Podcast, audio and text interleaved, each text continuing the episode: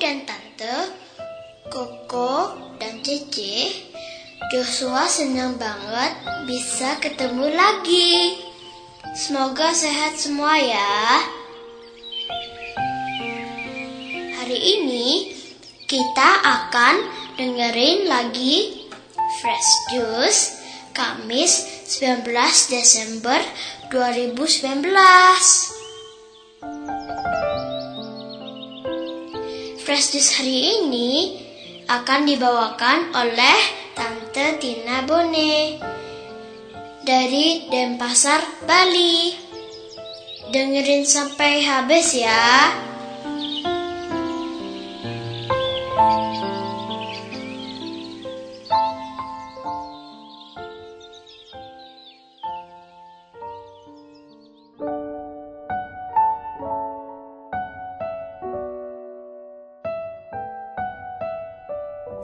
Shalom para pendengar dan pewarta Daily Fresh Juice. Perjumpaan kita kali ini akan mengetengahkan tentang kelahiran Santo Yohanes Pembaptis, sang perintis jalan bagi sang juru selamat. Mari kita membacanya bersama. Inilah Injil suci Tuhan kita Yesus Kristus menurut Lukas. Pada zaman Herodes Raja Yudea, adalah seorang imam yang bernama Zakaria dari rombongan Abia. Istrinya juga berasal dari keturunan Harun namanya Elizabeth. Keduanya adalah benar di hadapan Allah dan hidup menurut segala perintah dan ketetapan Tuhan dengan tidak bercacat. Tetapi mereka tidak mempunyai anak sebab Elizabeth mandul dan keduanya telah lanjut umurnya. Pada suatu kali, Waktu tiba giliran rombongannya, Zakaria melakukan tugas keimanan di hadapan Tuhan. Sebab ketika diundi sebagaimana lazimnya untuk menentukan imam yang bertugas, dialah yang ditunjuk untuk masuk ke dalam bait suci dan membakar ukupan di situ. Sementara itu seluruh umat berkumpul di luar dan sembahyang. Waktu itu adalah waktu pembakaran ukupan. Maka tampaklah kepada Zakaria seorang malaikat Tuhan berdiri di sebelah kanan mezbah pembakaran ukupan. Melihat hal itu, ia terkejut dan menjadi takut. Tetapi malaikat itu berkata kepadanya, Jangan takut hai Zakaria, sebab doamu telah dikabulkan dan Elizabeth istrimu akan melahirkan seorang anak laki-laki bagimu dan haruslah engkau menamai dia Yohanes. Engkau akan bersuka cita dan bergembira, bahkan banyak orang akan bersuka cita atas kelahirannya itu. Sebab ia akan besar di hadapan Tuhan, dan ia tidak akan minum anggur atau minuman keras, dan ia akan penuh dengan roh kudus mulai dari rahim ibunya. Ia akan membuat banyak orang Israel berbalik kepada Tuhan Allah mereka, dan ia akan berjalan mendahului Tuhan dalam roh dan kuasa Elia untuk membuat hati bapak-bapak berbalik kepada anak-anaknya dan hati orang-orang durhaka kepada pikiran orang-orang benar dan dengan demikian menyiapkan bagi Tuhan suatu umat yang layak baginya. Lalu kata Zakaria kepada malaikat itu, Bagaimanakah aku tahu bahwa hal ini akan terjadi? Sebab aku sudah tua dan istriku sudah lanjut umurnya. Jawab malaikat itu kepadanya, Akulah Gabriel yang melayani Allah, dan aku telah diutus untuk berbicara dengan engkau dan untuk menyampaikan kabar baik ini kepadamu. Sesungguhnya engkau akan menjadi bisu dan tidak dapat berkata-kata sampai kepada hari di mana semuanya ini terjadi. Karena engkau tidak percaya akan perkataanku yang akan nyata kebenarannya pada waktunya. Sementara itu orang banyak menanti-nantikan Zakaria. Mereka menjadi heran bahwa ia begitu lama berada dalam bait suci. Ketika ia keluar, ia tidak dapat berkata-kata kepada mereka dan mengertilah mereka bahwa ia telah melihat suatu penglihatan di dalam bait suci. Lalu ia memberi isyarat kepada mereka, sebab ia tetap bisu. Ketika selesai jangka waktu tugas jabatannya, ia pulang ke rumah. Beberapa lama kemudian Elizabeth istrinya mengandung dan selama lima bulan ia tidak menampakkan diri. Katanya, Inilah suatu perbuatan Tuhan bagiku, dan sekarang Ia berkenan menghapuskan aibku di depan orang banyak. Demikianlah Injil Tuhan. Terpujilah Kristus.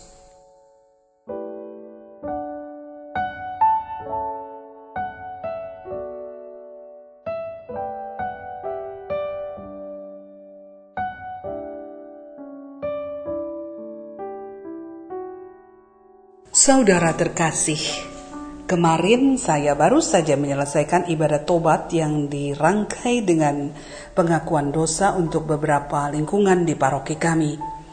Ketika mengantre di salah satu pastor yang akan memberikan pengakuan, saya tergelitik untuk bertanya kepada seorang anak kecil yang mengantre di depan saya bersama ibunya.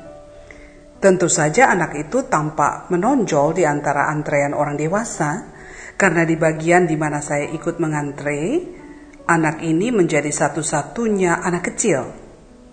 Dengan sabar dan tenang, sang mama menemani sang putra.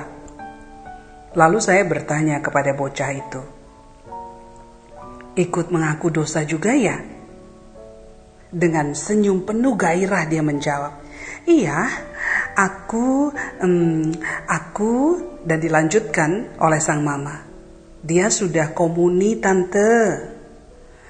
Lalu jawab saya, wah senang ya menghadapi pengakuan dosa supaya bersih setelahnya kinclong suci kembali.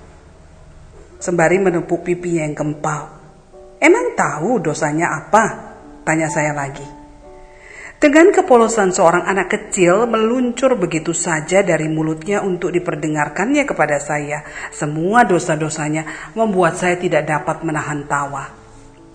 Saya merasa tidak cukup mengenal anak dan mamanya. Namun saya kaget ketika mamanya menimpali. Kakak tahu tante ini? Ini anaknya Opa Bone yang rambutnya putih semua itu, yang prodiakon. Wah, ternyata Aku dikenali dari ayahku yang melahirkan aku. Menakjubkan karena saya tidak pernah menyangka umat Allah mengenal saya dengan cara yang demikian. Sebab jika dibandingkan dengan saya, mama si bocah imut ini jauh lebih muda, namun dia lebih mengenal opa yang jauh lebih tua. Demikian juga Yohanes Sang Pembaptis Yohanes sang penobat orang berdosa. Jika dilihat bagaimana kisah keberadaannya yang ajaib, menandakan Allah mempunyai rencana yang matang untuk sebuah karya penyelamatan sebelum kelahiran sang juru selamat sendiri. Dia dilahirkan dari sebuah keluarga dengan ayah dan ibu yang kudus di hadapan Allah. Zakaria, seorang imam yang taat, seorang suami dari Elizabeth, suami yang kudus yang memohonkan kasih karunia Allah bagi keluarganya. Dia juga seorang imam yang bertekun dalam pelayanannya dan sebuah gambaran keluarga yang sempurna bersama Elizabeth istrinya walau belum dikaruniai seorang putra. Ketika saatnya tiba, waktunya Allah datang Rupanya Zakaria tidak dengan mudah mempercayainya. Tampaknya sedikit berliku kehadiran sang penasihat ajaib nantinya sebelum Yohanes Pembaptis itu hadir dari Zakaria dan Elizabeth. Meski Zakaria dan Elizabeth merupakan pasutri yang kudus dan terpandang, itu tidak membuat Zakaria dengan mudah mengiyakan pesan dari malaikat agung Gabriel. Maka bintang keraguan ini membuatnya bisu hingga dia melihat sendiri Nabi Allah yang besar, putranya sendiri, yaitu Santo Yohanes Pembaptis. Saudaraku, para pendengar dan pewarta Daily Fresh Juice, siapakah dan apakah yang hari ini diajak oleh Allah dalam firman Tuhan ini? Ajakan itu hadir bagi kita. Untuk apa? Untuk setia. Kadang godaan hadir bersama dengan rahmat Allah. Sekali lagi, terkadang godaan hadir bersama dengan rahmat Allah. Dalam keadaan seperti itu adalah penting bagi kita untuk tetap memelihara iman yang tangguh dan kepekaan yang dipertajam setiap hari, sehingga kita meyakini setiap sapaan Tuhan dengan yakin dan mantap mempercayainya. Saudaraku, yakinlah bahwa Allah tidak pernah keliru. Ini sebuah kalimat dari seorang lansia yang saya anggap sebagai tutor kami di Glamur Bali. Glamur itu golongan lanjut umur, sebuah subseksi di bawah seksi keluarga, katedral, dan pasar. Beliau sering mengucapkan kalimat itu kepada saya ketika kita sharing ngalor ngidul tentang berbagai hal. Allah tidak pernah keliru. Weslah, Allah tidak pernah keliru katanya. Dalam keadaannya sebagai seorang janda, Oma ini begitu yakin dan percaya bahwa Allah memelihara hidupnya dengan rapi. Rumahnya yang luas dan ditinggali sendirian tidak membuatnya merasa kesepian di hari tua, oleh karena beliau mengundang Allah selalu dan senantiasa. Pokoknya Allah tidak pernah keliru ketika kita mempunyai komitmen untuk melayani seperti Zakaria dan percaya bahwa kemustahilan adalah nihil bagi Allah. Tuhan Yesus memberkati dan Bunda Maria membela kita semua. Amin. Opa, Oma, Om dan Tante, Koko dan Cece, kita baru aja dengerin Fresh Juice Kamis 19 Desember 2019. Makasih ya udah dengerin sampai habis. Makasih juga buat Tante Tina Bone untuk fresh juice-nya. Seger banget.